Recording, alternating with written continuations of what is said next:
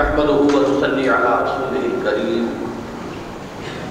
أما بعد، فأعوذ بالله من الشيطان الرجيم. بسم الله الرحمن الرحيم.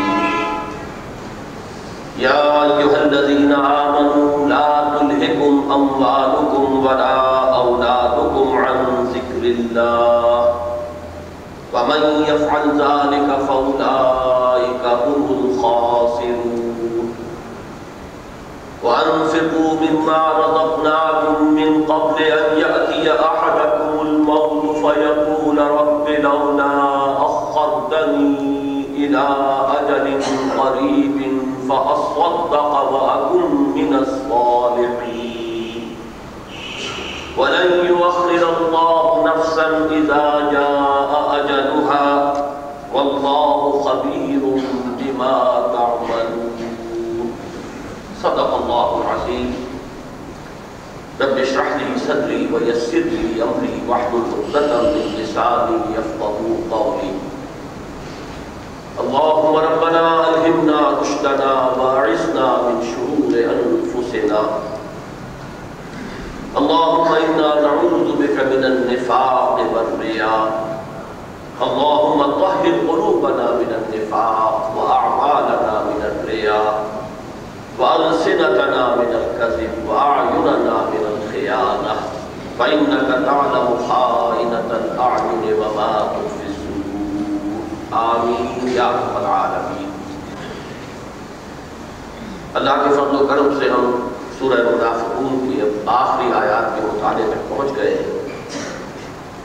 میں یہ عرض کر چکا ہوں کہ سورہ منافقون اور اب جو اس کے بعد اس مجموعے مصبحات کے سلسلے کی آخری صورت آنے والی ہے، سورہ تغابن۔ ان دونوں میں جوڑے کی نسبت ہے۔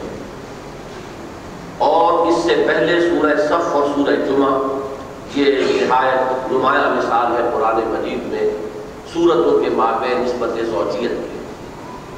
لیکن ان کے مابین ایک عجیب بات یہ ہے کہ پچھلے جوڑے کی دوسری صورت یعنی سورہ جمعہ جوڑے کی پہلی صورت یعنی سورہ منافقون ان میں ظاہری اعتبار سے بڑی گہری مناسبت ہے۔ یعنی اگرچہ زوجیت کی نسبت ہے سورہ صف اور سورہ جمعہ میں اور ادھر سورہ منافقون اور سورہ تغابن میں۔ لیکن یہ دونوں جوڑے جو ہیں، بہت ہی باہم مربوط ہیں انٹر لاکڈ ہیں۔ چنانچہ ان دونوں صورتوں کے بارے میں آپ نے نوٹ کر لیا ہوگا۔ دونوں گیارہ گیارہ آیات پر مشتمل ہے سورہ جمعہ بھی اور سورہ منافقون بھی۔ دونوں دو دو رکنوں پر مشتمل ہے دونوں میں پہلا رکوع آٹھ آٹھ آیات پر مشتمل ہے اور دوسرا رکوع تین تین آیات پر مشتمل ہے۔ جس کو میں انٹر لاکنگ سے تعبیر کر رہا ہوں، اس کے لیے ذہن میں یہ رکھیے کہ سورہ جمعہ کی آخری آیت میں کچھ لوگوں کے چلے جانے کا ذکر ہے، کہ وہ نبی اکرم صلی اللہ علیہ وسلم کو چھوڑ کر چلے گئے۔ جبکہ آپ خطبہ ارشاد فرما رہے تھے۔ جبکہ سورہ منافقون میں منافقین کے آپ کی خدمت میں حاضر ہونے کا ذکر۔ پھر ان دونوں ہی صورتوں میں ایک لفظ آیا انفقو وہ منتشر ہو جائیں گے یا چلے جائیں گے۔ یہ سورہ منافقون میں بھی آیا ہے اور سورہ جمعہ میں بھی آیا ہے۔ شاید یہی مناسبت ہے کہ جس کی وجہ سے نبی اکرم صلی اللہ علیہ وسلم نمازوں میں جو مناسبت پیش نظر رکھتے تھے قرآن مجید کی قرآت کے ضمن میں۔ تو اس میں ہمیں آپ کا یہ معمول معلوم ہے اور میں نے اس سے پہلے بھی اس کا ذکر کیا ہے کہ کبھی آپ جمعے کی صبح کی دو رکعتوں میں، فجر کی رکعتوں میں ان دونوں صورتوں کو جمع کرتے تھے یعنی سورہ جمعہ پہلی رکعت میں اور سورہ منافقون دوسری رکعت میں۔ اور کبھی ایسا بھی ہوتا تھا کہ عین جمعے کی نماز کی دو رکعتوں میں آپ یہی صورت اختیار کرتے۔ تھے تو یہ وہ ظاہری مناسبت ہے کہ جس کا میں نے چاہا تھا کہ آپ کی طرف آپ کی توجہ ادھر مبزول کرا دوں جہاں تک سورہ منافقون کا جو مضمون اب تک ہم نے پڑھا ہے، اس کے خلاصے کا تعلق ہے۔ چونکہ آگے بڑھنے سے پہلے فطری طور پر یہ خواہش ہوتی ہے کہ اب تک جو کچھ ہم نے سمجھا ہے، اس کو مختصر ترین الفاظ میں پھر ذہن میں تازہ کر لیا جائے۔ تو میں نے عرض کیا کہ نفاق کی تعریف خود قرآن مجید کے الفاظ میں سادہ ترین تعریف یہ بنتی ہے کہ وَمِنَ النَّاسِ مَنْ يَقُولُ آمَنَّا بِاللَّهِ وَبِالْيَوْمِ الْآخِرِ وَمَا هُمْ بِمُؤْمِنِينَ۔ لوگوں میں کچھ ایسے بھی ہیں، دعویٰ تو کرتے ہیں ایمان کا، لیکن حقیقت میں مومن نہیں۔ یہ قرآن مجید کے اپنے الفاظ میں سادہ ترین تعبیر پھر آپ کو یاد ہوگا کہ میں نے دو بنیادی قسمیں بیان کی۔ ایک وہ کہ جس میں کوئی شخص یہ شکل ارادی طور پر، شعوری طور پر اختیار کرتا ہے۔ دھوکہ دینے ہی کی نیت سے اسلام میں داخل ہوتا ہے۔ اور ایک لہجے کے لیے بھی، ایک لمحے کے لیے بھی اسے ایمان کی کوئی رمق، کبھی میسر نہیں ہے۔ اسے خوب معلوم ہے کہ میں دھوکہ دینے کے لیے اسلام میں آیا ہوں، میں نے لبادہ اوڑھا ہے۔ کبھی بھی اسے اپنے بارے میں یہ گمان ہوتا ہی نہیں کہ میں نے حقیقت اسلام کو قبول کیا ہے یا ایمان کو تسلیم کیا ہے۔ یہ ہے ارادی اور شعوری دفاع جس کے لیے میں نے دو آیتیں قرآن مجید کی آپ حضرات کے سامنے رکھی ہیں۔ ایک تو سورہ آل عمران کی، وقال طائفة من اهل الكتاب آمنوا بالذي انزل على الذين آمنوا وجه النهار واكفروا آخره لعلهم يرجعون ایک سازش کے طور پر کچھ یہودیوں نے یہ معاملہ کیا۔ صبح کے وقت ایمان لائے، شام کو مرتد ہو گئے۔ اور یہ صرف اس لیے کہ ایمان کی جو ساکھ قائم ہو گئی ہے، ہم اسے نقصان پہنچائیں۔ اور کچھ نہ کچھ لوگوں کے دلوں میں، سادہ لو مسلمانوں کے دلوں میں ہم شکوک و شبہات پیدا کر سکیں گے۔ کہ بھلے لوگ تھے، ایمان انہوں نے قبول کیا تھا۔ پھر آخر کوئی نہ کوئی بات تو دیکھی ہوگی، جس کی وجہ سے مایوس اور بدل ہو کر چلے اسی کی تعبیر قرآن مجید کی سورہ معاہدہ کی آیت نمبر اکسٹھ میں ہے۔ وَإِذَا جَاءُوكُمْ قَالُوا آمَنَّا وَقَدْ دَخَلُوا بِالْكُفْرِ وَهُمْ قَدْ خَرَجُوا بِهِ۔ جب وہ آپ کے پاس آتے ہیں، اے مسلمانوں، تمہارے پاس تو کہتے ہیں کہ ہم ایمان لائے۔ حالانکہ وہ کفر کے ساتھ ہی داخل ہوئے تھے، اور کفر کے ساتھ ہی نکل گئے۔ واللہ عالم بما کنتم یکتمون اور اللہ خوب جانتا ہے جو کچھ کہ وہ چھپا رہے ہیں۔ یعنی چھپانا ایک شعوری عمل ہے، جان بوجھ کر چھپا رہے ہیں۔ اس کے بعد دوسری قسم جو ہے وہ غیر شعوری نفاق کی میں نے آپ کے سامنے رکھی۔ اس پہلی نفاق کے ذکر میں میں نے مثال دی تھی ان دو یہودیوں کی کہ جو حضور صلی اللہ علیہ وسلم کے جسد اثر کو نکال کر لے جانے کے لیے آئے اور انہوں نے اسلام ہی نہیں بلکہ ولایت اور بہت فہت اور نیکی اور دینداری کا نبھانا ہوا۔ اور دوسرے یہ کہ کوئی ہندو جاسوسی کے لیے پاکستان میں آئے وہ اسلام کا نبھانا ہوا۔ دوسری قسم جو ہے، اب میں آج جو بات آپ کو بتانا چاہتا ہوں وہ یہ ہے کہ اگرچہ میں نے سمجھانے کے لیے یہ دونوں قسمیں جو ہیں، ان کو آپ کے سامنے رکھا، لیکن قرآن مجید میں جس نفاق کا ذکر ہے، وہ پہلا ہے ہی نہیں۔ پہلے پر لفظ نفاق کا اطلاق نہیں ہوا، نہ سورہ آل عمران کی اس آیت میں، اور نہ ہی سورہ معاہدہ کی اس آیت میں جو میں نے آپ کو سنائی۔ اس لیے کہ یہ تو در حقیقت کفر ہی ہے، اس میں اسلام کا کبھی کوئی امکان ہوا ہی نہیں۔ اگر آپ ایک عنوان اپنے ذہن میں رکھیں ان نفاق فی القرآن، قرآن مجید میں جس نفاق کا ذکر ہے، تو وہ کلیتاً دوسرا نفاق ہے، جس میں کہ آغاز جو ہوتا ہے وہ بالکل غیر شعوری طور کہ کوئی شخص اسلام میں آیا، یا تو وہ خالی اس ذہن تھا، اور یا یہ ہے کہ اس کی سمجھ تو نہیں تھی بات اس نے کہ ایمان لانے کا مطلب کیا ہے، کہ دانم مشکلات لا الہ لیکن صحیح طور پر نہیں سمجھ پایا تھا۔ اور جب وہ چیزیں حقیقت بن کر سامنے آئیں، تو اب اس کے پائے سبات کے اندر لفظ شروع ہو گئی۔ یہاں سے بات شروع ہوتی ہے کہ وہ دھوکہ دینے کے لیے ایمان نہیں لایا۔ ایمان وہ لایا تھا۔ آپ اس کو کہیں نیک نیتی کے ساتھ یا یہ کہ وہ صرف ایک خالی اس ذہن ہو کر ایمان لے آئے۔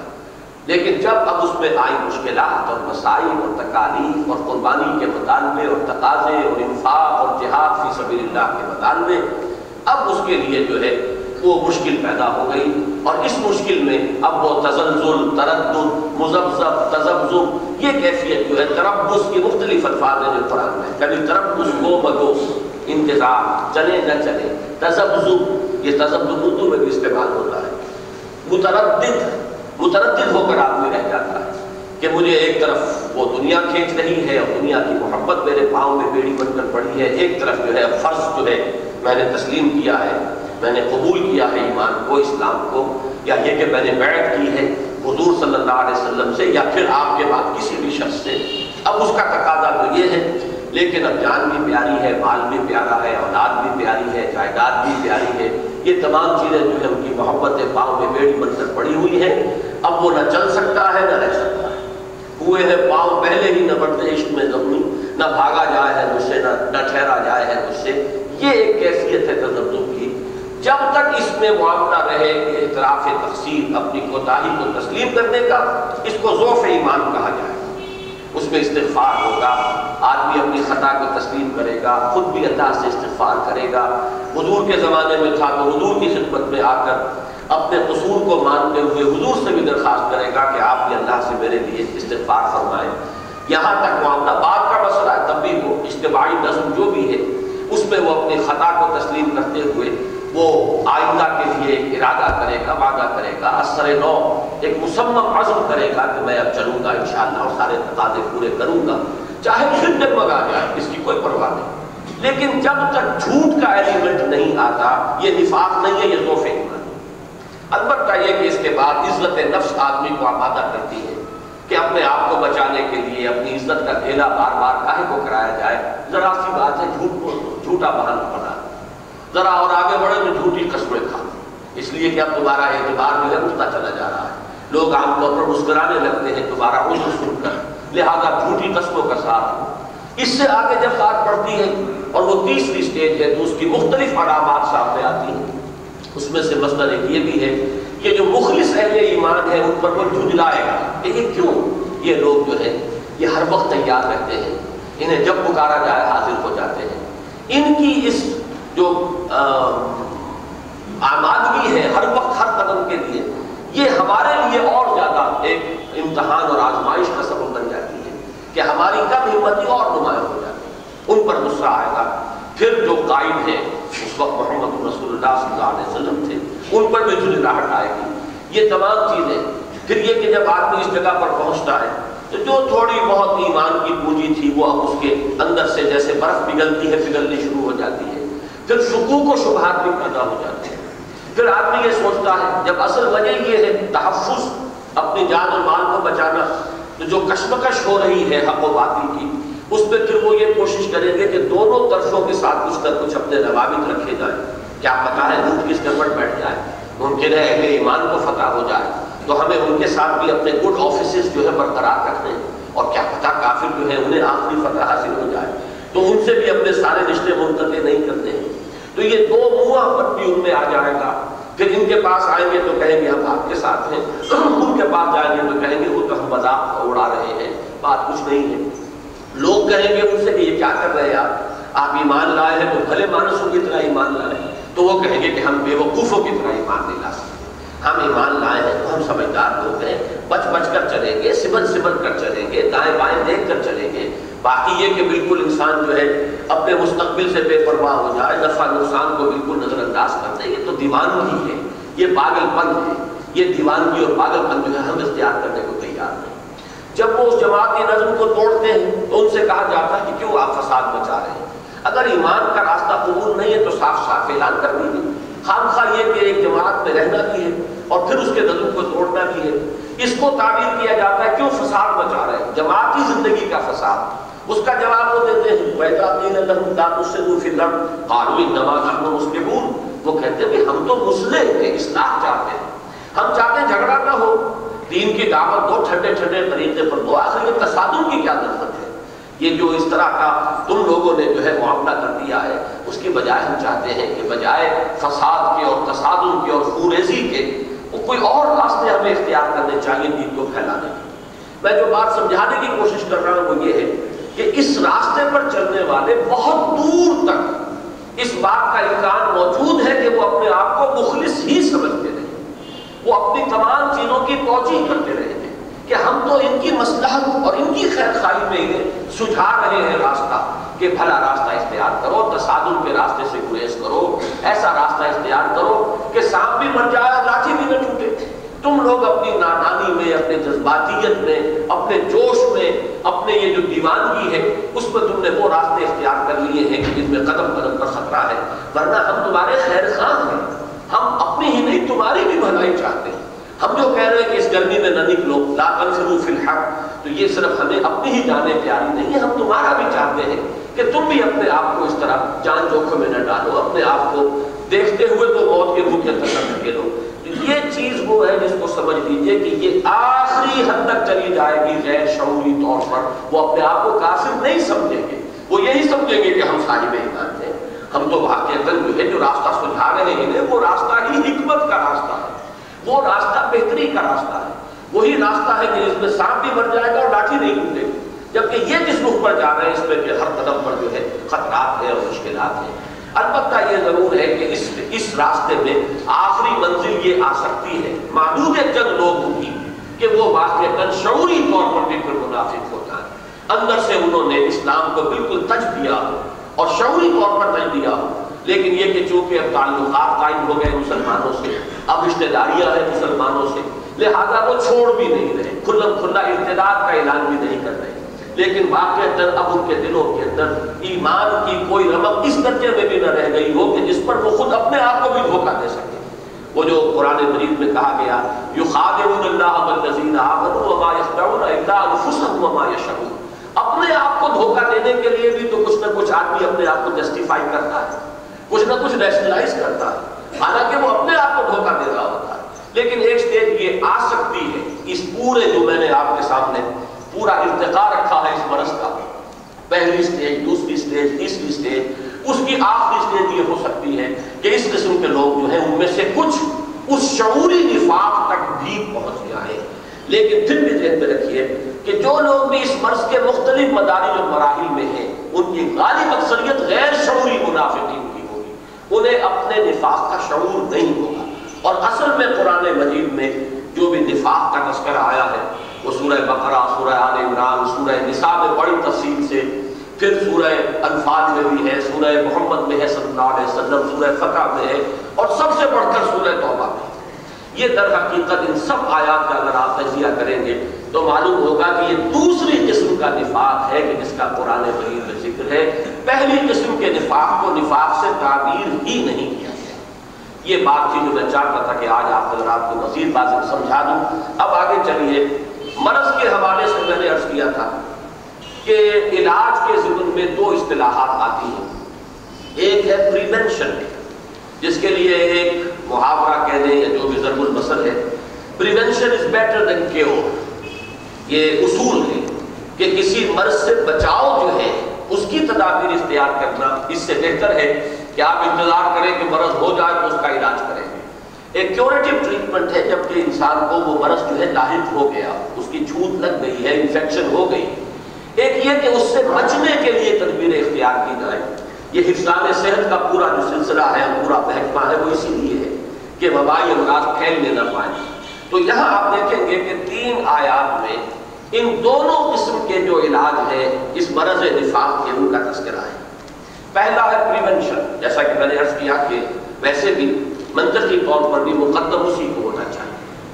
وہ کیا ہے؟ جیسا کہ میں نے ابتدا میں عرض کیا تھا کہ اس کا ہمارے لیے بڑی سہولت ہے کہ یہ مضمون سورہ جمعہ میں بھی آ چکا ہے۔ یہ مشابہت جو ہے ان دونوں صورتوں کے اندر ایک اور ہے جو نوٹ کر لیجیے یا ایھا الذین آمنوا لا تلہکم اموالکم ولا اولادکم عن ذکر اللہ اے اہل ایمان، تمہیں غافل نہ کرنے پائیں۔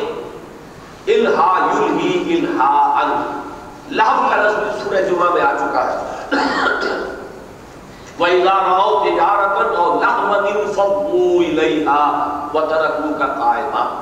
اے نبی، جب انہوں نے دیکھا کوئی تجارت کا معاملہ یا کوئی کھیل کود، تو وہ اس کی طرف متوجہ ہو گئے، چلے گئے اور آپ کو کھڑا چھوڑ گئے خطبہ دیتے ہوئے صلی اللہ علیہ وسلم۔ تو لہو کہتے ہیں وہ چیز جس میں انسان اپنے آپ کو مشغول کر کے آج کل جو آپ لفظ استعمال کرتے ہیں پیسٹ ٹائم وقت گزارنا، وقت گزاری کے لیے۔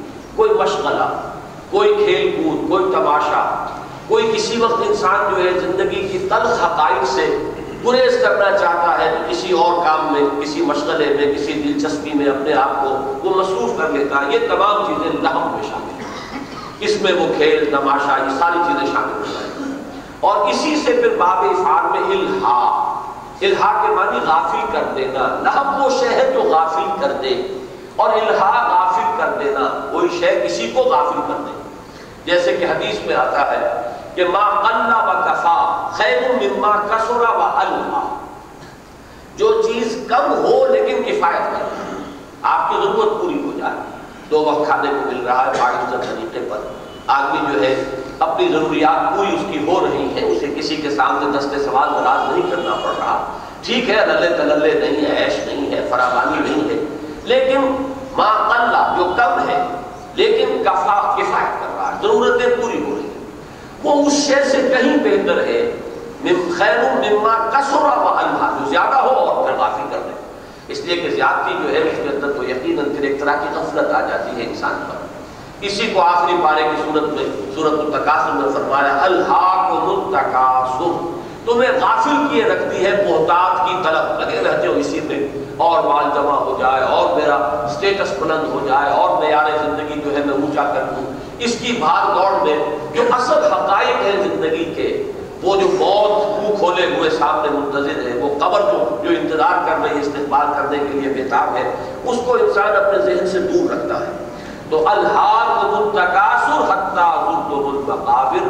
تمہیں غافل کیے رکھتی ہے یہ محتاط کی طرف یہاں تک کہ تم قبروں تک جا پہنچتے ہو۔ تب ایک دم آدمی جو ہے وہ چوکتا ہے موت کے کنارے پہنچ کر۔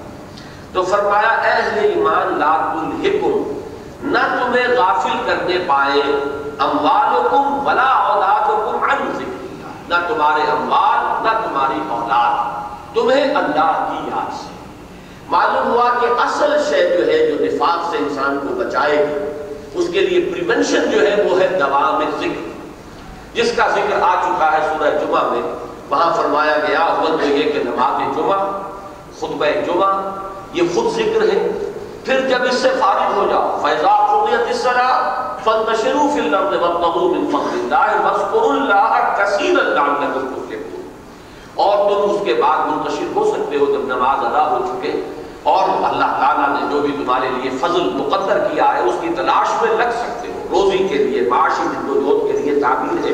اس کی ہم تشریح جو ہے، پڑھ چکے ہیں۔ لیکن اللہ کو یاد رکھو کثرت کے ساتھ۔ لعلکم تفلحون، تاکہ تم فلاح پاؤ۔ یہ یہاں پر اس کا عکس بیان کیا جا رہا ہے۔ اگر مال اور اولاد کی محبت تمہیں غافل کر دے گی، تو نتیجہ کیا نکلے گا؟ وَمَنْ يَفْعَلْ ذَلِكَ فَأُولَٰئِكَ هُمُ الْخَاسِرُونَ۔ وہاں فلاح ہے۔ فلاح کا تعلق ہے دوام ذکر کے ساتھ۔ اور اگر انسان غافل ہو گیا، گم ہو گیا، یہاں پر دیکھیے دو الفاظ آئے ہیں۔ اموالکم اور اولادکم۔ یہ پھر وہی جو آٹھ پہلے محبتیں میں نے گنوائی ہیں بارہا، جو سورہ توبہ کی آیت نمبر چوبیس میں آئی ہے یہ ان کا لبے لباب ہے۔ علامہ اقبال نے اس کے لیے اصطلاح استعمال کی ہے کہ یہ مال و دولت دنیا، یہ رشتہ و پیبند۔ یہ دو چیزیں ہیں دنیا میں کہ جو انسان کو اپنے اندر گم کر لیتی ہیں، جو اللہ کی یاد سے غافل کر دیتی ہیں۔ اللہ کو بھلا دیتی ہیں۔ دو چیزیں، یہ مال و دولت دنیا، یہ رشتہ و پیبند۔ خدا نے محمد ما لا الہ الا اللہ۔ تو اب ان میں سے خلاصہ نکالا گیا تو ایک لفظ مال اور اولاد۔ اس لیے کہ واقعہ یہ ہے کہ دنیاوی جو علائق ہیں، ان میں سب سے زیادہ محبت جو ہوتی ہے، طبی محبت، وہ اولاد کی۔ تو ان دو محبتوں کو گویا کہ علامتی طور پر سمبولک انداز میں ان کا خلاصہ کے اعتبار سے اختیار کر لیا گیا۔ اور قرآن مجید میں یہی دو الفاظ آتے ہیں، سب سے زیادہ کثرت کے ساتھ۔ لیکن یوں سمجھیے کہ ان دو کے ذہن میں درد ہے وہ آٹھوں کی آٹھوں محبت ہے۔ آیت ہمیشہ وہی ذہن میں رہنی چاہیے۔ قل ان کان آباؤکم و ابناؤکم و اخوانکم و ازواجکم و عشیرتکم یہ تو رشتہ و پیبند ہو گئے پانچ۔ کہہ دیجیے اے نبی، اگر تمہیں تمہارے باپ اور تمہارے بیٹے اور تمہارے بھائی اور تمہاری بیوی اور تمہارے رشتہ دار، یہ رشتہ و پیبند ہے اور تین چیزیں مال مال دولت دنیا، وہ کیا ہے؟ وہ اموال و مختلف تو وہ مال جو تم نے بڑی محنت سے کمائے۔ وہ تجارت اکشون کسا رہا اور وہ کاروبار اسی میں پروفیشن بھی آ جائے گا، جس کو بڑی محنت سے اسٹیبلش کیا ہے۔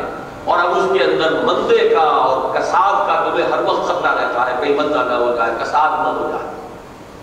اور آخری چیز وہ مساکن و ترد ہوتا ہے اور وہ رہائش گاہیں جہاں تم رہتے ہو، حویلیاں، کوٹھیاں، بنگلے، یا مکان اپنی اپنی ہمت کے مطابق، وسعت کے مطابق کسی نے پانچ مرلے کا مکان بنایا ہے، اسی میں اپنی ساری جو بھی حسرتیں تھیں وہ پوری کر لی ہیں، خوب سجایا ہے، خوب نقش و نگار بنائے ہیں۔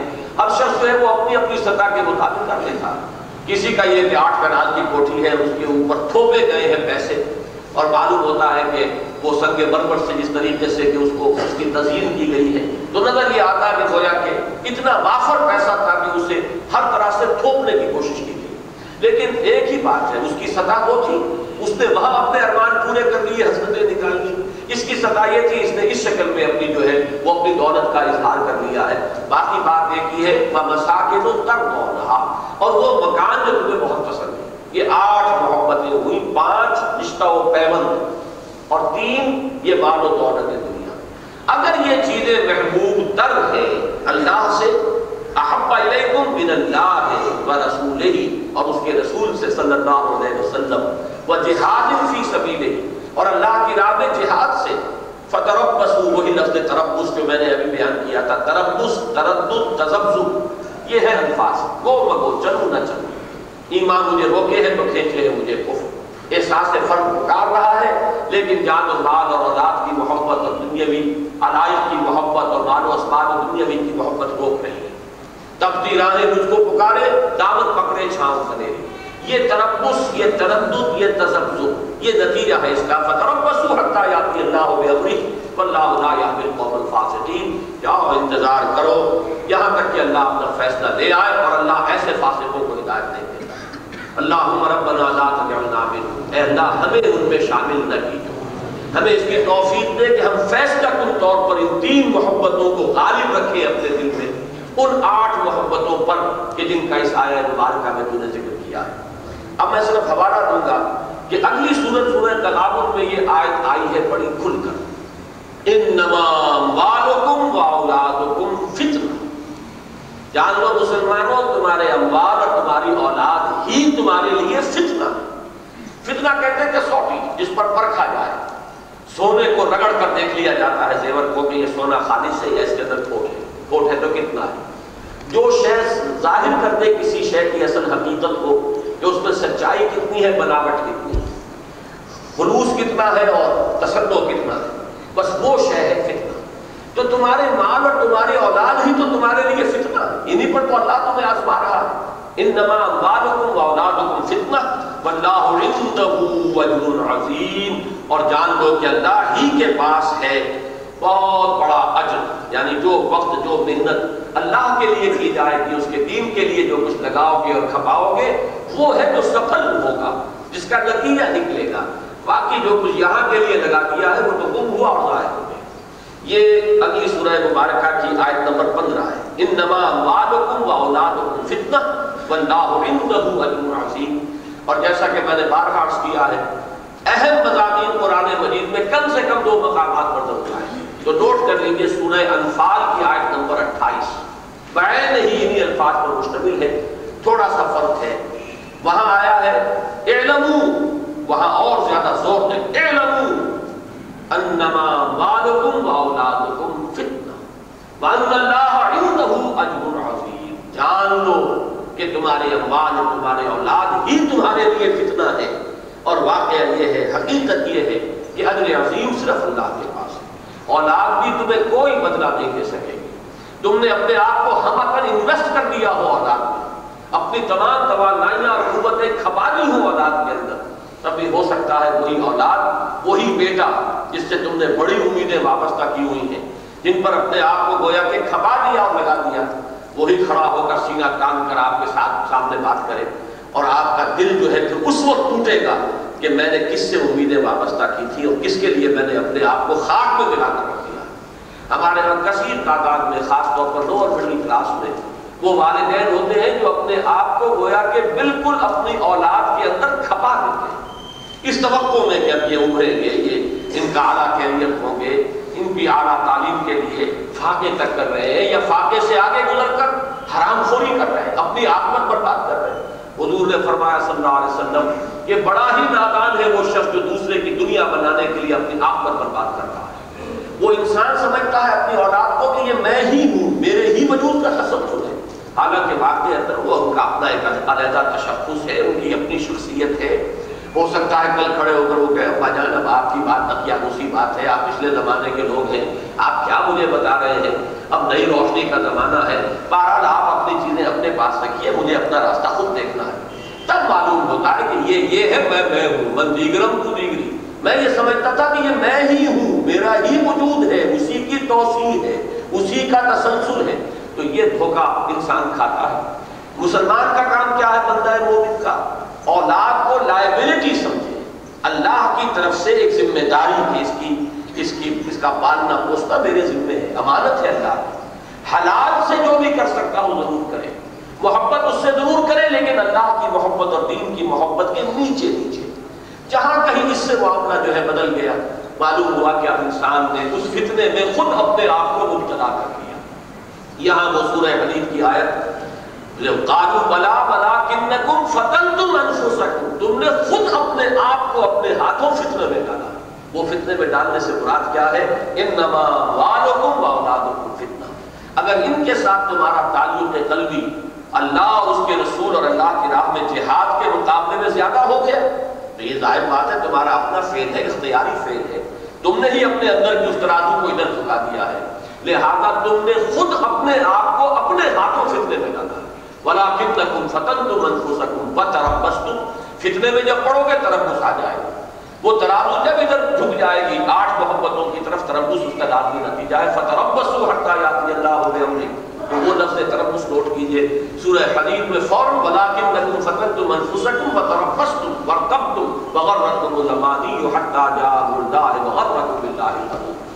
تو سورہ تغابن میں بھی انما اموالکم واولادکم فتنہ واللہ انہو اجر عظیم سورہ انفال کی آیت نمبر 28 میں اعلموا انما اموالکم واولادکم فتنہ وان اللہ انہو اجر عظیم اور اس کے ساتھ ہی پچھلی مرتبہ میں نے دو آیتیں آپ کو نوٹ کرائی تھی یہ سورہ توبہ کی آیت نمبر 55 اور آیت نمبر 85 ذرا سا نفسی فرق ہے۔ فلا تعجب کا اموالہم ولا اولادہم۔ دیکھیے وہی دونوں چیزیں بریکٹ ہو کر آ رہی ہیں۔ اے نبی، آپ کو ان منافقوں کی اولاد اور ان کے اقوال جو ہیں وہ بھلے نہ لگے، اچھے نہ لگے، آپ ان سے متاثر نہ ہو انما یرید اللہ لیعذبہم بہا فی الحیات الدنیا۔ اللہ تعالیٰ یہ چاہتا ہے انہی چیزوں کے ذریعے سے ان کو دنیا کی زندگی ہی میں عذاب دے۔ یہی چیزیں سوہان روح بن جائے گی۔ دولت سے محبت ہے، کسی پر ذرا نقصان آیا۔ اور معلوم ہوا کہ کروڑ پتی ہے لیکن چند لاکھ کا گھاٹا پڑ گیا ہے۔ تو اب جان جو ہے وہ انگاروں پر جیسے انسان لوٹ رہا ہے، یہ حال اس کا ہو گیا ہے۔ گویا کہ یہ مال ہی اس دنیا کی زندگی ہی میں اس کے لیے عذاب کا ذریعہ بن گیا ہے۔ اور اولاد سوہان روح بن جاتی ہے۔ تو اللہ تو چاہتا ہے ان چیزوں کی کثرت کو یہ نہ سمجھو کہ اللہ تعالیٰ ان کے لیے خیر چاہتا ہے، بلکہ انما یرید اللہ انما یرید اللہ لیعذبہم بہا فی الحیات الدنیا۔ وَتَزْحَقَ أَنفُسُهُمْ وَهُمْ كَافِرُونَ۔ اللہ چاہتا ہے یہ انہی میں مگن رہے، لگے رہے، تاکہ جان ان کی نکلے اسی حالت کفر۔ اور یہی بات پھر آیت نمبر پچاسی میں آئی۔ وَلَا تُعْجِبْكَ أَمْوَالُهُمْ وَلَا أَوْلَادُهُمْ، إِنَّمَا يُرِيدُ اللَّهُ أَن يُعَذِّبَهُم بِهَا فِي الدُّنْيَا۔ یہاں حیات کا لفظ نہیں آیا ہے۔ وَتَزْحَقَ أَنفُسُهُمْ وَهُمْ كَافِرُونَ۔ تو ان دونوں آیات کو ذہن میں رکھیے، دو آیات یہ ذہن میں رکھیے۔ اب اس آیت کو پڑھیے۔ یا ایھا الذین آمنوا لا تلہکم اموالکم ولا اولادکم عن ذکر اللہ ومن یفعل ذلک فاولئک هم الخاسرون.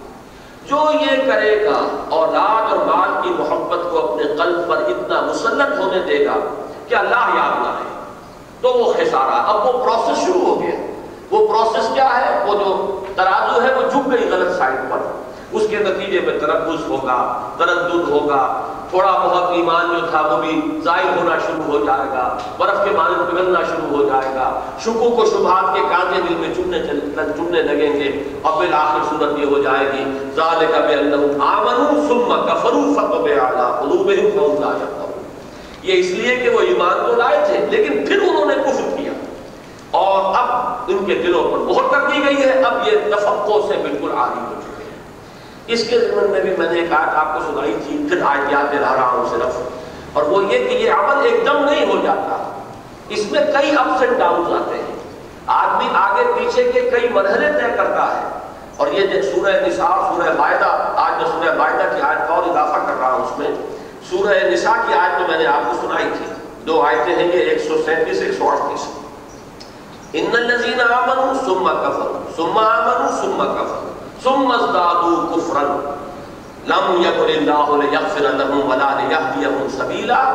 بشر المنافقين بان لهم عذابا اليما بے شک وہ لوگ جو ایمان لائے، پھر انہوں نے کفر کیا، پھر ایمان لائے، پھر کفر کیا، پھر کفر میں بڑھتے چلے گئے۔ یعنی پہلے تو ہوتا ہے وہ ویو موشن ہوتے ہیں۔ کچھ آگے، کچھ پیچھے، کچھ پھر آگے، پھر کچھ پیچھے۔ پھر آخر آدمی پسپائی اختیار کرتا ہے اور تیزی کے ساتھ پھر وہ اس کفر کی طرف لڑکنا شروع کر دیتا ہے۔ یہاں تک کہ وہ ایمان سے بالکل محروم ہو گیا۔ اندر ایمان کی کوئی رمق نہیں رہی۔ اوپر ونیئر موجود ہے۔ قانونی ونیئر تو ہے کہ وہ مسلمان ہے، اس لیے کہ اس نے کھلا کھلا اپنے کفر کا اعلان نہیں کیا۔ میں نے جو سب سے زیادہ سمجھانے کی کوشش کی دروس میں وہ یہ ہے کہ نہ صرف قانونی ونیت رہ جاتا ہے، کچھ شعور کی سطح پر بھی ایک ونیت باقی رہ جاتا ہے، وہ اپنے آپ کو مسلمان سمجھتے رہتے ہیں۔ وَزَعَمَ أَنَّهُ مُسْلِمٌ، وَإِنْ صَامَ وَصَلَّى وَزَعَمَ أَنَّهُ مُسْلِمٌ۔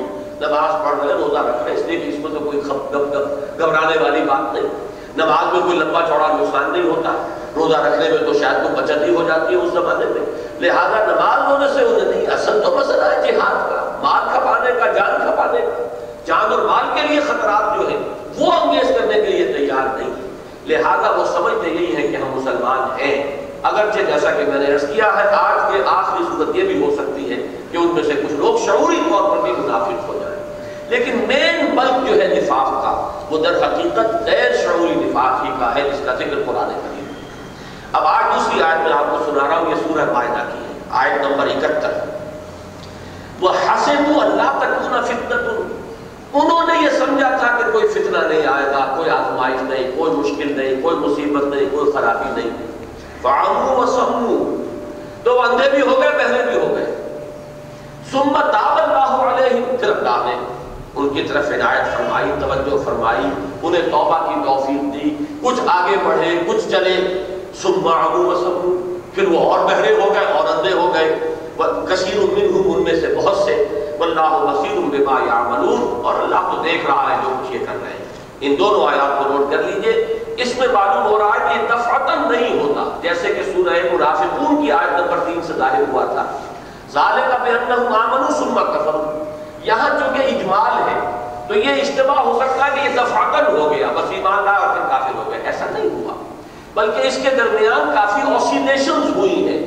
کافی ٹو اینڈ فرو موومنٹ کچھ آگے بڑھے، کچھ پیچھے ہٹے، کچھ آگے بڑھے، پھر کچھ پیچھے ہٹے، پھر آخر وہ پیچھے ہٹتے چلے گئے۔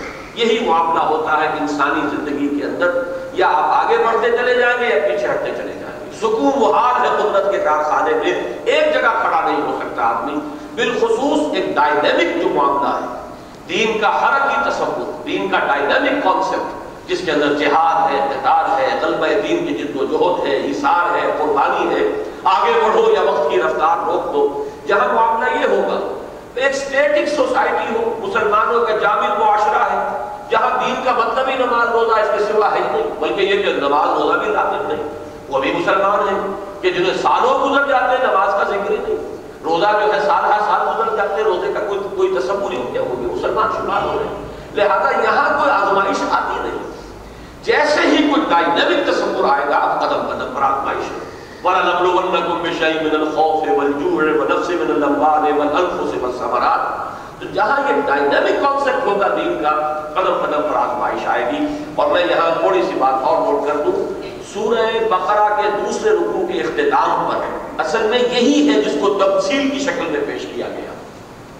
او کسیب من السماء فیہ ظلمات و رعد و برق جیسے بارش ہو رہی ہو، رات بھی ہو اندھیری، اور بڑی زور کی بارش ہو رہی ہے، اس میں کڑکا بھی ہے، بجلی بھی چمکتی ہے۔ اب اس میں ان منافقوں کا حال کیا ہے؟ او کسیب من السماء فیہ ظلمات و رعد و برق یجعلون اصابعهم فی آذانهم من السماء حذر الموت۔ یہ بزدل اور کم ہمت لوگ جو ہے اپنے کانوں میں انگلیاں ٹھوسے ہوئے ہیں۔ اور یہ کڑکے سے ڈر رہے ہیں کہ جان نہ نکل جائے۔ اتنا بڑا کڑکا آتا ہے سور کا تو انگلیاں ٹھوسی ہوئی ہیں۔ کل لگا لہم مشوفی جب ذرا روشنی ہو جاتی ہے، کچھ چل دیتے ہیں۔ وَإِذَا عَظْلَمَ عَلَيْهِمْ قَالُوا۔ اور جب اندھیرا ہو جاتا کھڑے کے کھڑے رہ جاتے ہیں۔ وَلَوْ شَاءَ اللَّهُ لَذَهَبَ بِسَمْعِهِمْ وَأَبْصَارِهِمْ۔ اللہ چاہتا تو ان کی سماعت اور بصارت کو بالکل سرد کر لیتا۔ ان اللہ علی کل شیء قدیر اللہ ہر چیز پر قادر ہے۔ یہ وہ درمیانی کیفیت ہے جس میں کچھ چلنے کی کوشش بھی کر رہے ہیں۔ آسانیاں آ گئی تو کچھ چل لیے۔ اپنے ایمان کا بھی اظہار کیا۔ کوئی ابتلا کا وقت نہیں ہے، کوئی امتحان نہیں ہے، کوئی کڑکا نہیں ہے اس وقت۔ کوئی اس وقت جو ہے مصیبت نہیں ہے۔ تو وہ آگے آگے ہوں گے، پہلی سبوں میں آئیں گے، حضور کے قریب بیٹھیں گے۔ لیکن جہاں کوئی مسئلہ آ گیا، جہاں مشکل مرحلہ آیا، کوئی امتحان کی بات آ گئی اب وہ چھپے۔ جیسے کہ ایک جگہ نشہ کھینچا گیا ہے ایک دوسرے کو دیکھتے ہیں اور وہ جان بچا کے نظر بچا کے کھسکنے کی کوشش کرتے ہیں۔ حل حل یرا کو بنا پھر وہ دیکھتے کوئی دیکھ تو نہیں رہا، ذرا دیکھو یہ وقت جو ہے کڑا آ رہا ہے۔ اب یہ کہا جائے گا کہ نکلو اللہ کی راہ میں۔ لہٰذا ذرا یہاں سے کھسکنے کی کوشش کرو۔ تو وہ وہاں سے کور لے کر لوگوں کا اور وہاں سے کھسکنے کی کوشش کرتے تو اصل میں سمجھنا چاہیے جیسے کہ یہ معاملات فی الواقع ہوتے ہیں۔ ہمارا تصور جو ہے نفاق کا جیسا کہ میں نے بار عرض کیا ہے دروس میں وہ ایک خاص قسم کا نفاق جیسے کہ کوئی شخص شعوری طور پر دھوکہ دے رہا ہو، بس اس سے آگے نفاق کا ہمارا تصور نہیں میں اپنی امکانی حد تک کوشش کر رہا ہوں کہ جو اصل نفاق ہے جس کا ذکر قرآن میں ہے، اس کو میں آپ کے سامنے واضح کروں۔ وہی آیت جو میں نے سورہ آپ کو حج کی بھی سنائی تھی کہ وَمِنَ النَّاسِ مَن يَعْبُدُ اللَّهَ عَلَى حَرْفٍ۔ کچھ لوگ ہیں، بندگی کرنا چاہتے ہیں اللہ کی، لیکن کنارے کنارے بچ بچ کر، مجدھار میں کودنے کو تیار نہیں۔ اگر ان اصحاب خیر اطمئن بھی خیر ہو، تو بڑے مطمئن ہیں، وہ اسلام پر خوب چل رہے ہیں، اپنا دعویٰ بھی کر رہے ہیں، بڑھ بڑھ کر باتیں بھی کر رہے ہیں۔ وہی نصابت الفتنت انقلب علی وجہی اگر فتنہ آ گیا، آزمائش آ گئی، امتحان آ گیا، اوزے وہ گر پڑے۔ خسرت دنیا والآخرہ ذالک هو الخسران المبین یہی ہے خسارہ دنیا اور آخرت دونوں کا، اور یہی ہے خسران مبین۔ اب یہاں پر نوٹ کیجیے کہ اس کا علاج کیا ہے؟ ذکر، دوا میں ذکر۔ اس پر میں اس وقت تفصیل درس نہیں کروں گا۔ پچھلے درس میں بات آ چکی ہے۔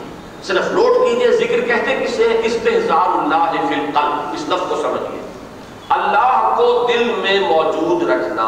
استحزار حافظ سے باب استفاد ہے۔ استحزار جیسے آپ کہتے ہیں، مجھے یہ چیز مستحضر نہیں رہی۔ یعنی کبھی پڑھی تو تھی، اب مستحضر نہیں ہے، میرے ذہن میں نہیں ہے۔ تو ایک ہے ذہن میں کسی شے کا مستحضر ہونا، ایک ہے دل میں مستحضر رکھنا استحزار اللہ فی القلب، دل میں اللہ کو موجود رکھو، تب تو نفاق نہیں آئے گا۔ اسی کی شرح کی ہے حضور نے کہ شیطان کی تمثیل دی ہے کہ جیسے سور کی تھوتنی ہوتی ہے، یہ تھوتنی کا لفظ جو ہے سور کے لیے آتا ہے، خنزیر کے لیے، اس کا منہ ہے، خاص قسم کا۔ تو شیطان اپنی تھوتنی انسان کے دل کے اوپر جما کر وہ پھوکے مارتا رہتا ہے۔ وہ دل جو غافل ہے جس میں اللہ موجود نہیں، جس میں اللہ کی یاد نہیں ہے۔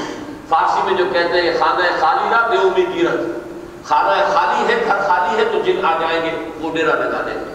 اس دل کو اگر خالی رکھ لیا آپ نے اللہ کی یاد سے، یا یوں کہیے، اللہ سے خالی ہے یہ دل، تو وہ پھر شیطان آئے گا، پھوتنی اپنی جما دے گا پھوکے مارے گا۔ یہ پھوکے مارنے سے مراد کیا ہے؟ جو نفس کے اندر جو حیوانی تعلیات ہیں جو وہ اینیمل انسٹنگ سے انہیں مستعد کرے گا۔ مال کی محبت، دنیا کی محبت، جنس کا معاملہ، یہ ساری چیزیں جو بھی انسان کے اندر ہے اس کے حیوانی تقاضے انہیں مشتمل کرے گا۔ اور جب انسان یاد کرتا ہے اللہ کو، وہ بھاگ جاتا ہے۔ وہ خائب و خاصر ہو کر بھاگ جاتا ہے۔ تو اللہ کی یاد ہے اصل میں کہ جو انسان کو نفاق سے بچا سکتی ہے۔ اور اس کے لیے طریقے کیا ہیں؟ تفصیل سے کر چکا ہوں میں سورہ جمعہ کے دوسرے رکو کے ضمن اولا قرآن از ذکر ہے، یہ مجسم ذکر ہے، کل ذکر یہ ہے، سب سے بڑا ذکر یہ ہے۔ انا نحن نزلنا الذکر و انا له لحافظون۔ انزلنا الیک الذکر لتبین للناس ما نزل الیہم ایک طرف یہ نوٹ کیجیے دوسرے، اقیم الصلاۃ لذکری نماز قائم کرو میری یاد کے لیے۔ گویا کہ ذکر الہی کا ایک بہت بڑا ذریعہ نماز ہے۔ یہ اس اعتبار سے بہت جامع ہو جاتا ہے کہ اس میں قول بھی ہے، زبان بھی ہے، تسبیح ہے، تحمید ہے، سبحان ربی العظیم، سبحان ربی العلیٰ اللہ اکبر، سورہ فاتحہ پڑھ رہے ہیں۔ تو یہ زبان بھی جو ہے اللہ کو یاد کر رہی ہے اور آپ کا جسم بھی اللہ کو یاد کر رہا ہے۔ کھڑے ہیں تو بڑے ہی جھکے ہوئے، قرود کی کیفیت میں قالتین کی شکل میں۔ پھر رکو میں چلے گئے تو آپ نے جھک کر گویا کہ اظہار کیا ہے اللہ کے سامنے اپنے عز اور تزلل کا۔ سجدے میں چلے گئے تو انتہائی عز اور تزلل ہے۔ یہی وجہ ہے کہ حضور نے فرمایا کہ انسان اللہ سے قریب ترین ہوتا ہے سجدے کی حالت تیسرے نمبر پر اب یہ آئے معصورہ دنیا کا کوئی کام کر رہے پانی پیا۔ الحمدللہ اطعمنی و سقانی و مستقیم۔ کھانا کھایا، دعا مانگی۔ کھانے بیٹھے ہیں تو بسم اللہ سے شروع کر رہے ہیں۔ گھر سے باہر قدم نکالا ہے تو دعا ہے۔ مسجد میں داخل ہو رہے ہیں تو دعا ہے۔ مسجد میں تو رہیں گے تو ذکر ہے ہی سارا۔ باہر نکلیں گے پھر دعا ہے۔ گھر میں پھر داخل ہوں گے پھر دعا ہے۔ سواری پر چڑھے تو دعا ہے سواری سے اترے تو دعا ہے بازار میں داخل ہو تو دعا ہے بازار سے نکلے تو دعا ہے رات کو سو رہے ہیں تو دعا ہے صبح جاگے ہیں تو دعا ہے بیت الخلاء میں داخل ہو رہے تو دعا ہے باہر نکل رہے تو دعا ہے آئینہ دیکھ رہے تو دعا ہے کپڑے بدل رہے تو دعا ہے یہاں تک کہ بیویوں سے ہم بستری کر رہے تو دعا ہے کوئی زندگی کا عمل نہیں ہے جس کے لیے دعائیں مشغول موجود نہ ہو اس کا انتظام کیا جائے کہ کوئی اضافی وقت نہیں لگا اور دو انسان کو برکتیں حاصل ہو گئیں۔ دعا کے ذریعے سے تعلق اللہ کے ساتھ جڑ گیا اور چونکہ مصنون دعا ہے جو نسبت حضور کے ساتھ قائم ہو گئی۔ کہ وہی الفاظ آپ کی زبان سے نکل رہے ہیں جو محمد رسول اللہ کی زبان مبارک سے ادا ہو رہے ہیں چوتھے نمبر پر پھر ہو جو بھی کوئی ذکر جو ہے، کوئی ماہر یعنی امراض روحانی جو شخص جو ہے، اس کو اللہ نے بصیرت دی ہو۔ اس کو نفسیات کا، نفسیات انسانی کا فہم حاصل ہو۔ وہ جائزہ لے سکے کہ فلاں شخص میں کس چیز کا غلبہ ہے۔ آیا بزدلی ہے یا مال کی محبت ہے یا حب جاہ ہے جو اسے خراب کر رہی ہے، شہرت کی طلب ہے جو اس کو خراب کر رہی ہے۔ اس کی مناسبت سے کوئی ذکر بتائے کہ تم فلاں آیت کا ورد کیا کرو، تم فلاں آیت کا مراقبہ کیا کرو، تم فلاں دعا جو ہے فلاں اوقات میں مانگ لیا کرو۔ تو یہ ہے پرٹیکولر پرسنز کے لیے پریسکرپشنز جیسے آپ بی پی کالز کہتے ہیں۔ اسی طریقے سے یہ معین شخص کے لیے اس کی جو کیفیت ہے روحانی اور اس میں جو پہلو ہے بیماری کا، اس کی مناسبت سے کوئی تجویز، وہ پریسکرپشن ہے۔ تو لہٰذا یہ چار درجے ذہن میں رکھیے گا کہ سب سے پہلے قرآن، اولین، عظیم ترین، کامل ترین، مجسم ذکر پھر نماز جامع ہے اس اعتبار سے کہ زبان اور پورا جسم جو ہے اس میں شامل ہوتا ہے۔ پھر ادیہ معصونہ اور اذکار مسنونہ، یہ اس کے ساتھ بریکٹ کر لی نماز کے بعد حضور کا ذکر ہے۔ بعض دعائیں ہیں نماز کے فوراً بعد۔ اللہ معینی اللہ ذکر کا و شکر کا وہ حسن عبادت ہے یہ آپ کا ذکر ہے۔ یہ جو تینتیس تینتیس مرتبہ ہے سبحان اللہ الحمدللہ، اللہ اکبر، یہ ذکر ہے۔ تو مصنوع چیزیں ادیہ معصورہ اور اذکار مسنونہ اور چوتھے درجے میں وہ، یہ ہے دوام ذکر۔ اس کے ذریعے سے انسان نفاق کی چھوٹ سے اپنے آپ کو بچا سکتا ہے۔ نفاق کی پھر اب انفیکشن نہیں ہوگی۔ اس لیے کہ دل میں اللہ موجود رہے گا۔ جس دل میں اللہ ہو، وہاں ظاہر بات ہے کہ شیطان کا کوئی فسو جو ہے اس پر کارگر نہیں ہو سکتا۔ شیطان کا کوئی وار جو ہے اس پر کاری نہیں ہو سکتا۔ یا ایوہ الذین آمنوا لا تلہکم اموالکم ولا اولادکم عن ذکر اللہ۔ ومن یفعل ذلك فاولئک هم الخاسرون۔ وانفقوا مما رزقناکم۔ اب یہ آخری بات آ گئی ہے۔ اور خرچ کرو اس میں سے جو ہم نے تمہیں دیا ہے۔ یہ انفاق جو ہے، یہ ذرا دلچسپ بات ہے، اس کو نوٹ کر دیجیے کیونکہ میں نے وہ لغوی بحث آپ کو نوٹ کرا دی تھی کہ نفاق اور منافقہ یا منافقت جسے ہم کہتے ہیں، یہ باب مفالہ کے مصدر ہے۔ نفاق بھی اور منافقہ بھی، جیسے مجاہدہ اور جہاد، مقابلہ اور قتال۔ اور یہ کہاں سے بنے ہیں؟ نفقن کے معنی ہے سرنگ، زیر زمین، راستہ، جس کے دو منہ ہوں گے۔ یا نافقہ کہتے ہیں گوہ کے بل کو جس کے دو منہ ہوتے ہیں۔ اپنے تحفظ کے لیے اس کو اللہ نے جو شعور عطا کیا ہے، تو وہ اپنے گوہ کے وہ جو بل جو ہے، اس کے وہ اپنے دو دروازے رکھتا ہے۔ ادھر سے خطرہ ہو تو ادھر سے نکل بھاگے، ادھر سے خطرہ ہو تو ادھر نکل بھاگے۔ اس سے بنا ہے نفاق اور منافقت۔ اب نفاق کا علاج اگر چھوت لگ گئی، اگر آپ کو انفیکشن ہو گئی ہے نفاق کی، لیکن ہو وہ ابھی پہلے اور دوسرے درجے۔ تیسرے درجے میں پہنچا تو لا علاج ہو چکا ہے۔ وہ تو پھر وہ وہ صورت ہے جو یہاں فرمایا گیا کہ سواء علیہ مستغفر کا لہو مطلب تستغفر لہو لا یغفر اللہ۔ جس کے لیے سورہ توبہ کی آیت میں نے آپ کو سنائی، استغفر لہو او لا تستغفر لہو ان تستغفر لہو سبعین مرتبہ لا یغفر اللہ۔ اے نبی، آپ ان کے لیے استغفار کریں یا نہ کریں، اگر ستر مرتبہ بھی استغفار کریں گے تب بھی اللہ ان کو بخشنے والا نہیں یہ تو وہ آخری سٹیج ہے پھر۔ اس سے تو کوئی بچاؤ نہیں ہے۔ جس کے لیے فرمایا گیا تو بے آدھا قلوبہم، اب ان کے دلوں پر بہت ہو گئی۔ جیسے ختم اللہ علیہ قلوبہم، جیسے ابو جہل اور ابو لہب کے دل پر بہت ہو گئی تھی۔ ان کے لیے فرمایا تھا کہ ان الذین کفروا سواء علیہم انذرتهم ام لم تنذرهم لا یؤمنون ختم اللہ علیہ قلوبہم وعلى سمعهم وعلى ابصارهم غشاوہ ولهم عذاب عظیم۔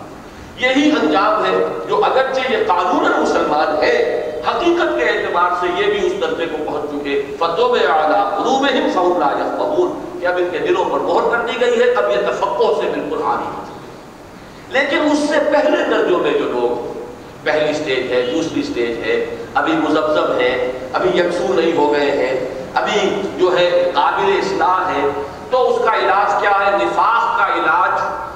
ایک حمزہ لگا دیجیے زیر کے ساتھ، انفاق۔ یہ ذرا صنعت لفظی جسے کہیں گے، وہ اس کے اعتبار سے اس کو نوٹ کر لیجیے، نفاق کا علاج انفاق۔ لیکن یہ انفاق کا لفظ جو بنا ہے مادہ تو وہی ہے، نون فے قاف۔ لیکن یہاں دوسرا لفظ ہے عربی زبان کا، جس سے یہاں پر یہ لفظ بن رہا ہے۔ نفق الفرس، گھوڑا مر گیا۔ نفقت الدراہم، پیسے ختم ہو گئے۔ جو آپ کہتے ہیں، دانے مک گئے یا پیسے مک گئے، ختم ہو جانا۔ یہ ہے نفقت الدراہم جتنے پیسے سے ختم ہو گئے، خرچ ہو چکے۔ گھوڑا مر گیا۔ یہ جو اردو میں ہم لفظ استعمال کرتے کھپ جانا، مر کھپ جانا۔ اور خرچ کے ساتھ بھی کھپ گئے، پیسے کھپ گئے، جان کھپ گئی۔ تو یہ کھپ جانا جو ہے، یہ ہے اگر یہ سلاسی مجرد میں آئے گا، نفق الفرس، گھوڑا مر گیا۔ نفقت تراہم پیسے، ختم ہو گئے۔ اسی سے باب انفاق باب افعال کا مصدر بنے گا۔ انفاق، کھپا دینا، خرچ کر دینا، صرف کر دینا، لگا دینا۔ اب اس کی حکمت سمجھ لیجیے کہ در حقیقت اصل مرض کیا تھا۔ دیکھیے، اس کو کہیں گے علاج بزد یہ ہمارا ایلوپیتھک والا اور حکمت والا علاج ہے۔ ہومیوپیتھی والا علاج نہیں ہے۔ ہومیوپیتھی والا علاج جو ہے، وہ علاج میں مثل ہوتا ہے۔ کہ جو مرض کا سبب ہے ہلکا ہلکا سا، اسی کا جو ہے وہ بڑھانے والی شے دی جاتی ہے تاکہ ریزسٹنس پیدا ہو جائے۔ وہ ایک علیحدہ اصول ہے۔ ہمارے ہاں بھی ایلوپیتھی میں یہ جو پریونٹیو انوکولیشن ہوتے ہیں، ان کا اصول وہی ہے۔ تو ایسا نہیں ہے کہ وہ اصول غلط ہو، بالکل اصول اعتبار سے بات صحیح ہے۔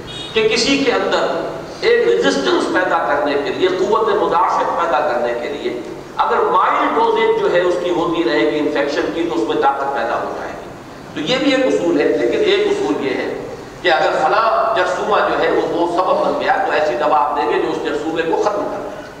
تو یہاں اس کو کہتے ہیں علاج میں ضد۔ اب ضد کا علاج یہاں کس طرح ہوگا؟ کہ اصل مرض کیا تھا؟ مال کی محبت، دنیا کی محبت۔ دنیا اور علائق دنیاوی کی محبت میں سب سے بڑی علامتی شے کیا ہے؟ مال کی محبت۔ مال کی محبت نے منافق بنایا تھا۔ لہذا مال ہی اللہ کی راہ میں خرچ کرو، صرف کرو، نکالو، دو۔ یہ انفاق جو ہے، یہ ان تمام صورتوں میں سورہ حدیث سے شروع ہو کر اب جو یہاں تک سلسلہ چلا آ رہا ہے، آپ ذرا یاد کر لیجیے، وقت ختم ہو رہا ہے کہ کتنی مرتبہ یہ لفظ آ چکا ہے۔ سورہ حدید میں یہی لفظ آیا تھا، آمنوا باللہ و رسولہ وانفقوا مما جعلکم مستخلفین فی پھر جب ڈانٹا گیا ہے تو وما لکم اللہ تنفقوا فی سبیل اللہ۔ تمہیں کیا ہو گیا؟ کیوں خرچ نہیں کرتے اللہ کی راہ پھر فرمایا گیا آگے چل کر، من ذا الذی یقرض اللہ قرضا حسنا فیضاعفه له وله اجر کریم آگے چل کر منافقت کی بحث آئی اور منافقت کا پھر جب آگے سلوک قرآنی کا بیان آیا ہے ازالے کی اعلموا ان اللہ یحیی الارض بعد موتها گھبراؤ نہیں، اللہ مردہ زمین کو بھی دوبارہ زندہ کر دیتا ہے۔ تمہارے دلوں کے اندر بھی اگر مردنی آ گئی ہے ایمان کے اعتبار سے، اللہ ایمان کی فصل دوبارہ دہلہا دے گا۔ لیکن اس کے لیے پہلا شرط کیا ہے؟ پہلا قدم کیا ہے؟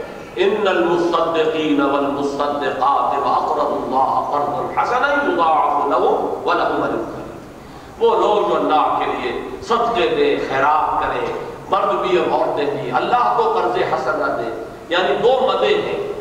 ایک اللہ کی رضا جوئی کے لیے انسانوں پر خرچ کرنا، یتیموں پر، بیواؤں پر، مسکینوں پر، محتاجوں پر، غلاموں پر جو مقروض ہیں ان پر، مسافروں پر، سائلوں پر، یہ ایک مد ہے صدقہ اس کے لیے عنوان ہے۔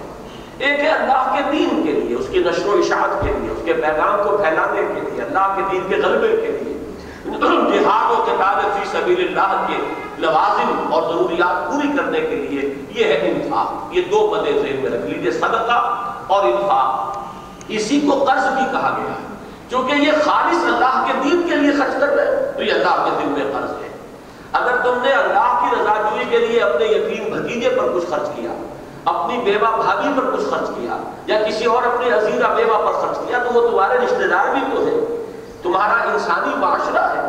اللہ کی رضا تو حاصل ہو جائے گی، لیکن ایک خرچ وہ ہے جو خالص اللہ کے دین کے لیے کیا جا رہا۔ اس کو اللہ اپنے ذمے ذاتی طور پر قرض کرا ان المصدقین والمصدقات واقرضوا الله قرضا حسنا يضاعف لهم ولهم اجر کریم اب یہ سورہ حدیث کے اندر یہ مضامین آئے تھے. اب یہاں اس کو نوٹ کر لیجیے کہ یہاں اب انفاق نفاق کا علاج انفاق. وَأَنفِقُوا مِمَّا رَزَقْنَاكُمْ. چنانچہ یہی آپ آگے چل کر سورہ تغابن میں دیکھیں گے. وہاں جو فرمایا گیا انما اموالکم واولادکم فتنہ واللہ عنده اجر عظیم اس کے بعد کی آیت ہے فَاتَّقُوا اللَّهَ مَا اسْتَطَعْتُمْ وَاسْمَعُوا وَأَطِيعُوا وَأَنْ خَيْرًا لِأَنفُسِكُمْ وَمَنْ يُوقَ شُحَّ نَفْسِهِ فَأُولَٰئِكَ هُمُ الْمُفْلِحُونَ۔ خرچ کرو، تمہارے اپنے بھلے میں لے کے خرچ کرو۔ جتنا خرچ کرو گے، اتنا ہی دل پر سے مال کی محبت کم ہوگی۔ اتنا ہی نفاق دھلے گا، ایمان اجاگر ہوگا۔ ایمان کے اوپر اگر گردہ آ گیا تھا، وہ گردہ ہٹ جائے گا۔ اگر اس کے اوپر جو ہے نفاق کی کوئی باریک تہ ابھی آئی تھی، کوئی بہت نبیز تہ آ تو تو گئے۔ غم نہ ضلالت پڑیدہ گون ڈاؤن دی ٹرین؟ بہ گئے اس پدروں کے اندر۔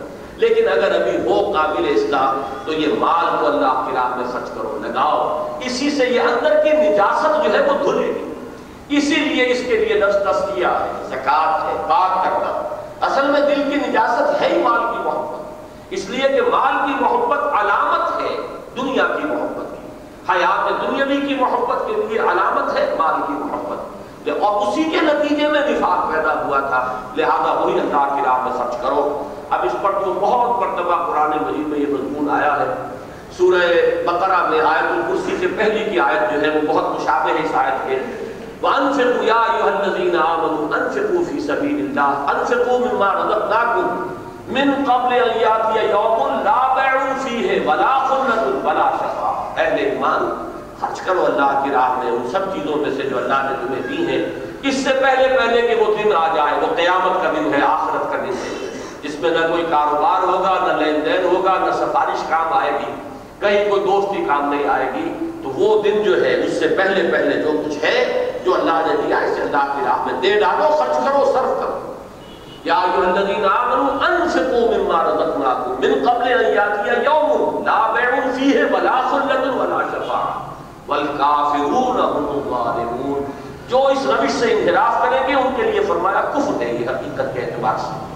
تو وہی ظالم ہے یہاں یوں سمجھئے کہ وہ جو قیامت کبرا ہے، اس سے پہلے قیامت سبرا آتی ہے ہر فرد کے اوپر۔ وہ ہے اس کی موت کا۔ یہاں اس کا اشارہ دیا گیا۔ ہے تو میں نے اسی لیے سورہ بقرہ کی وہ آیت آیت الکرسی سے ماقبل ہے۔ اس کا حوالہ دے دیا کہ وہ قیامت کبرا ہے۔ وہ تو ہے یوم القیامہ، من قبل ایاتی یوم لا بیع فیہ ولا خلت ولا شفاعہ۔ یہ قیامت سغرا ہے جس کا ذکر ہو رہا ہے۔ وَأَنفِقُوا مِمَّا رَزَقْنَاكُمْ مِن قَبْلِ أَن يَأْتِيَ أَحَدَكُمُ الْمَوْتُ فَيَقُولَ رَبِّ لَوْلَا أَخَّرْتَنِي إِلَىٰ أَجَلٍ قَرِيبٍ۔ خرچ کرو اس میں سے جو کچھ کہ ہم نے تمہیں دیا ہے۔ اس سے پہلے پہلے کہ تم میں سے کسی کی موت اس کے سر پر آن کھڑی ہو۔ اور اس وقت وہ کہے گا حسرت کے ساتھ پروردگار، کیوں نہ تو ذرا اس کو مجھ سے مؤخر کر دے؟ اخرتنی الى اجل قریب۔ مجھے تھوڑے سے وقت کی ذرا مہلت دے دے، مؤخر کر دے میری موت کو، اور مجھے ذرا مہلت دے اس دنیا میں۔ فَصَدَّقَ وَاقُمْ مِنَ الصَّالِحِينَ۔ تو میں سب کچھ تیری راہ میں دے دوں گا، سب کچھ خرچ کر دوں گا، لگا دوں گا، صدقہ کروں گا، اور بالکل صالح بن جاؤں گا۔ وَلَن يُؤَخِّرَ اللَّهُ نَفْسًا إِذَا جَاءَ أَجَلُهَا۔ اور جان لو، کان کھول کر سن لو۔ جب کسی ذی نفس کی وہ موت کا وقت آ جائے گا، جب اجل آ جائے گی، پھر اللہ ہرگز اسے مؤخر نہیں کرے گا۔ یہ نے بارہا کہا ہے کہ لام اور نون کے ساتھ جو نفی ہوتی ہے، لن اللہ نفسا ہرگز ہرگز نہیں مؤخر کرے گا اللہ کسی بھی جاندار کی جان کو، جبکہ اذا جا جلوہا جبکہ اس کا وقت جو ہے موت کا آ جائے گا۔ واللہ خبیر بما تعملون۔ اور اللہ خوب باخبر ہے اس سے جو تم اللہ کو معلوم ہے کہ مؤخر بھی ہو جائے گا، تو پھر وہی محبت عود کرائے گی۔ امتحان جو ہے، پھر تم ناکام ہو جاؤ گے۔ اللہ تعالیٰ کو تم دھوکہ نہیں دے سکتے۔ یہ ساری گڑ گڑاہٹ اور یہ ساری التجائیں جو ہیں، در حقیقت ہے بھی بے بنیاد اور اس اعتبار سے غیر مؤثر ہیں کہ جب وہ وقت، جب وہ گھڑی آ جائے گی اور وہ موت سرحان آن کھڑی ہوگی، پھر کوئی گڑ گڑاہٹ کوئی التجا اس کو مؤخر نہیں کرا سکے تو اس رکوع کا حاصل یہ دو چیزیں ہیں۔ دوام ذکر یہ پریونشن ہے نفاق کی، مرض نفاق کی، چھوت کو سے بچنے کے لیے دوام ذکر اور اگر کچھ انفیکشن ہو گئی اور آدمی متنبع ہو جائے، اپنے بارے میں، خود جھانکے اپنے باطن میں، اور محسوس کرے کہ کچھ ہے، یہ بیماری کی کوئی، مجھے بھی کہیں کچھ چھوت لگ چکی ہے۔ تو پھر یہ کہ زیادہ سے زیادہ اللہ کی راہ میں دے اور خرچ کرے اور صرف کرے، اس سے پھر وہ دھلے گا دل اندر کی نجاست جو ہے، اس سے وہ انسان کا باطن پاک ہوگا اور اس نفاق کی جو آلودگی ہو گئی ہے، اس سے اسے نجات حاصل ہو جائے گی۔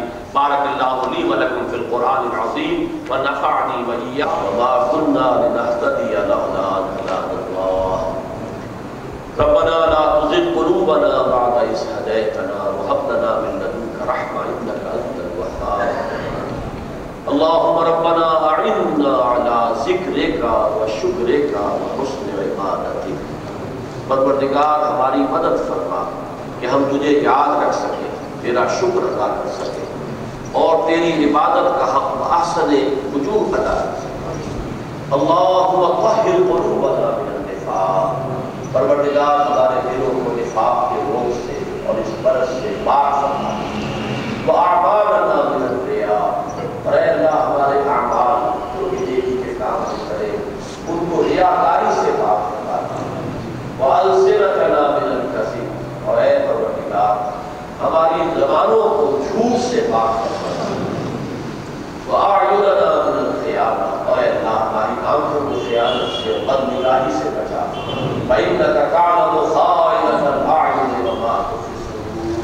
اس لیے کہ جو بھی نگاہ کی خیانت ہے، جو بھی کے اندر وہ تمام چیزیں تیرے علم میں ہیں اور تجھ پر آیا ہے رب اغفر وارحم وانت خیر الراحمین۔ اللہم وفقنا لما تحب و وترضى اے اللہ، ہمیں ہر اس کام کی توفیق عطا فرما، جو تجھے پسند ہے، جس سے تو راضی ہوتا ہے۔ اللہم وفقنا ان ننفق اموالنا فی سبیلک۔ پروردگار، ہمیں توفیق عطا فرما، ہم اپنا مال زیادہ سے زیادہ تیری راہ میں صرف کریں اللہم وفقنا نجاہد فی سبیلک باموالنا وانفسنا پروردگار ہمیں ہمت عطا فرما کہ تیری راہ میں جہاد کریں اور ان میں اپنے مال اور جانے کھپائیں۔ اللہم ارزقنا شہادت فی سبیلک۔ اے اللہ، ہمیں شہادت کی موت عطا فرما۔ اللہم انصر من نصر دین محمد صلی اللہ علیہ وسلم واجعلنا منہم اے اللہ اپنے ہر اس بندے کی مدد فرما جو تیرے نبی کے دین کی خدمت کر رہا اور ہمیں بھی ان کے ساتھ شامل ہونے کی توفیق عطا فرما۔ وَخْذُلْ مَنْ خَذَرَ دِينَ مُحَمَّدٍ صلی اللہ علیہ وسلم وَلَا تَجْعَلْنَا مَعَهُ۔ اور اے پروردگار، ہر اس شخص کو ذلیل و خار کر دے جس نے تیرے نبی کے دین سے بے وفائی کی اور روگردانی کی اور پروردگار، ہم کہیں دھوکے سے ایسے لوگوں کے پندے میں نہ پھنس جائیں اللہم اغفر لنا ورحمنا۔ واہدنا وعافنا. اللہم اغفر لنا ولإخواننا الذين سبقونا بالإيمان. ولا تجعل في قلوبنا غلا للذين آمنوا. ربنا إنك رؤوف رحيم. وصلى الله تعالى على خير خلقه محمد وآله وأصحابه أجمعين. برحمتك يا